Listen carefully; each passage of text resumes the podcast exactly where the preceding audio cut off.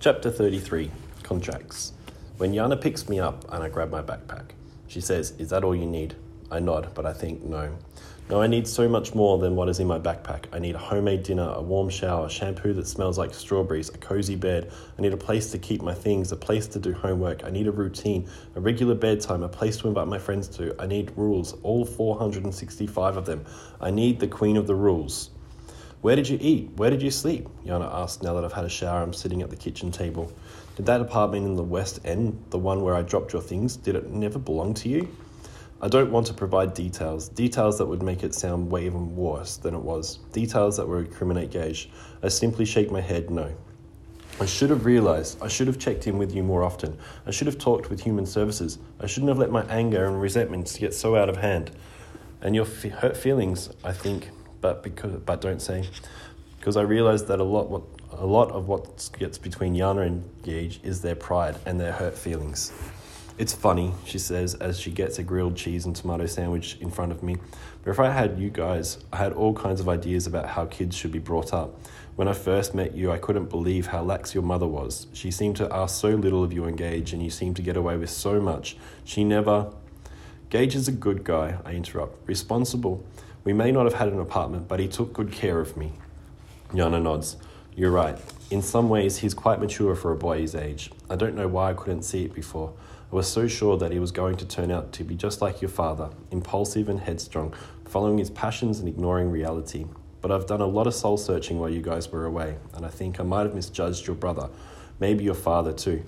I was tempted to tell Yana that I knew about her and our dad. Maybe she'd feel she could open up to me then and explain what actually had happened all those years ago. Why'd she ripped all those pictures in half? But I'd be worried that only thing she'd hear was that I'd snooped in her scrapbooks. So I remained quiet, finishing my sandwich and wondering when Gage was going to call. Wondering if he was going to call. Before leaving Chloe's apartment, Yana had called Gage's phone and left him a message telling him that I was at her house. Your sister has made a very difficult decision, she said, I know that she is worried about disappointing you. It would mean a great deal to her if you would stop by and talk to her. It would mean a great deal to me too. But that was two whole days ago, he hasn't come back to see me. He hasn't even called. I'm starting to worry that I'll never see my brother again. But finally, on the third day, he shows up. Yana answers the door, and I'm lying on the couch watching House Hunters, which Yana has let me do a lot the past three days, probably because she can see that it's the only thing that makes me happy now that Gage has given up on me. I prop myself on my elbows when I hear his voice on the front door, but I stay hidden between pillows listening in. Thank you for coming, I hear Yana say. Gage mutters something in reply, but I can't make it out then. Is Ari here? She is, Yana says. Would you like to go get her? Again, Gage mutters something that's low for me to hear, but Yana doesn't come for me, and I hear chairs scraping across the kitchen floor.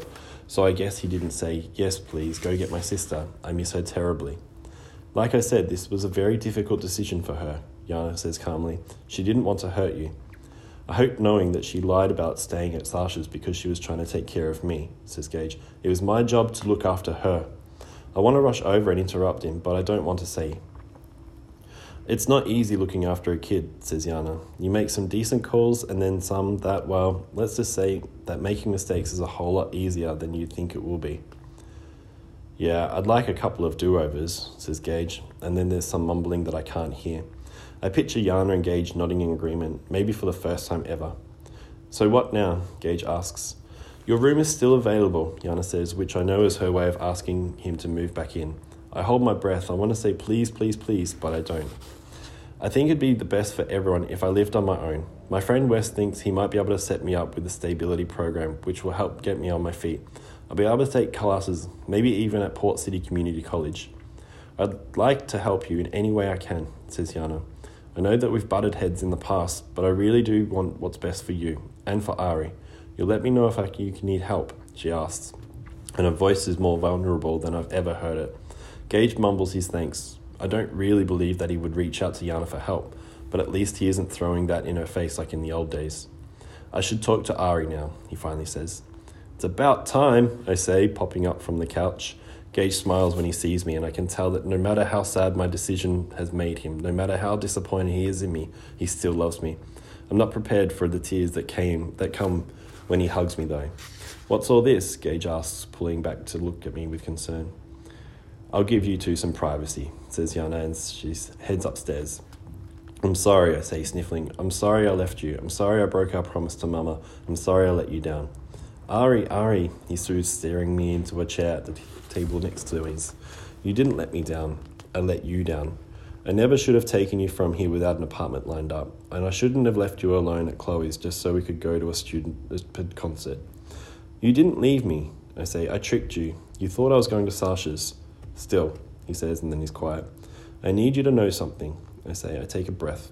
I didn't call Yana because I didn't want to be with you anymore. I loved being with you, but I know this sounds stupid, but here at Yana's, here I get to be a kid. Just a kid.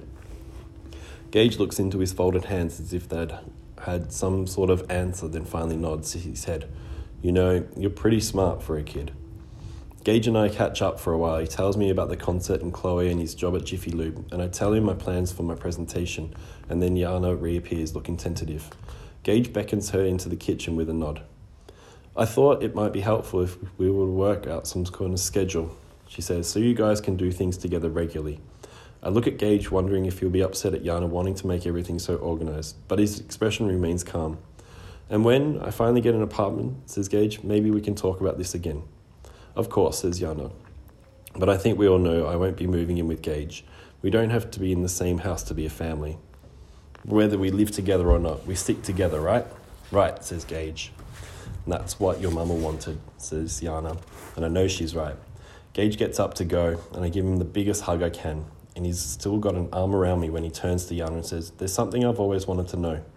Yana, who's busy picking lint off the arm, her sweater, uh, looks up at him. I stop breathing. His voice is suddenly tense, and I'm afraid that he's going to start another fight, raising tensions all over again. Why didn't you ever adopt us? Yana opens her mouth to reply, but no words escape. She closes it again and seems to try different answers in her mind. When she answers it, almost whisper, I was afraid that if I adopt you, you'd say no. That's not the gauge that's not the answer Gage expected, I can tell. He doesn't say anything right away, like he too is thinking carefully. No one can replace our mum, he says, but the words aren't angry or defensive like they used to be. Instead, they're gentle and reassuring. But if we'd known, if we'd known that's what you wanted, well, then maybe we could have been okay. Yana's whole expression softens as if she realized something huge. You thought I didn't want to? Want you? You thought I'd taken you and Ari in because I felt obligated to? Oh, Gage. She gets up and takes a step towards him. He flinches, but he doesn't but she doesn't let that stop her. And then I see something I never thought I'd see. I see Gage. I see Yana hugging Gage, and I see Gage letting her.